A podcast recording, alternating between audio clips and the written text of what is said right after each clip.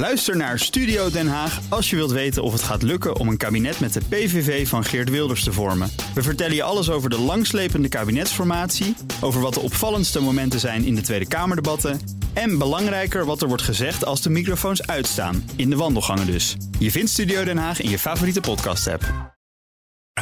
De column van Paul Lasseur. Toch merkwaardig hoe in korte tijd het anti-China-geluid in de Tweede Kamer is aangezwollen tot hysterische proporties. Met de oproep aan het kabinet om de Chinese telecomgigant Huawei zoveel mogelijk te weren bij de aanleg van een supersnel 5G-netwerk in ons land. Verontruste parlementariërs vrezen diefstal van onze privacy en bedrijfsgeheimen via de achterdeurtjes die Chinese technologiebedrijven stiekem inbouwen in hun apparatuur.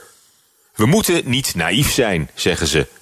Het spionageincident met enkele Chinese medewerkers van ASML was olie op het vuur.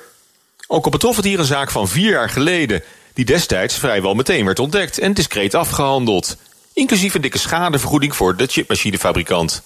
Waarom dan nu ineens paniek zaaien over de Chinese invloed op onze economie?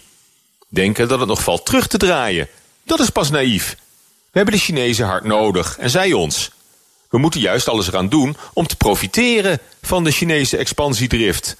De economische betrekkingen tussen onze landen zijn de laatste jaren al enorm opgebloeid.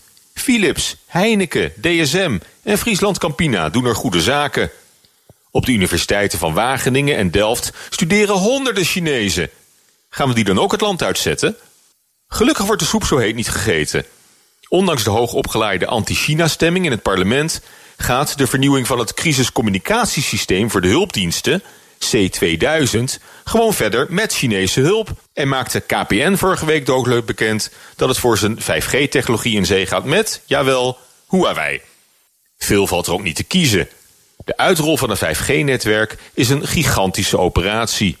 Europese technologiebedrijven beschikken niet over de kennis of omvang die nodig is om zelf zo'n klus te klaren. Bij gebrek aan Europese kampioenen zijn we aangewezen op hulp uit China of de Verenigde Staten. Kennelijk doen de Chinezen een beter voorstel. En je kunt je afvragen of we met de Amerikanen beter af zijn. De macht van Amerikaanse big tech companies, Facebook, Google, Apple en Amazon, is nu al bijna onbegrensd. Enige twijfel lijkt gerechtvaardigd of onze privacy en bedrijfsgeheimen daar wel in vertrouwde handen zijn. En met zijn fanatieke America First politiek toont president Trump zich allesbehalve een trouwe handelspartner van Europa. De lidstaten van de Europese Unie vormen samen intussen de grootste markt ter wereld. We zouden het sterkste economische blok op aarde moeten zijn. Maar door interne versnippering en het gebrek aan integratie verliest de EU de strijd om economische heerschappij van Amerika en China. Niet de macht van China, maar de onmacht van Europa is onze grootste zorg. Wat premier Rutte nodig heeft, is geen China-strategie, maar een krachtige Europa-strategie. Prettige maandag. En dat zei onze columnist Paul Lasseur. U kunt zijn column terugluisteren op bnr.nl in de eh, BNR-app. En ik verwijs u ook meteen naar onze prachtig mooie podcast.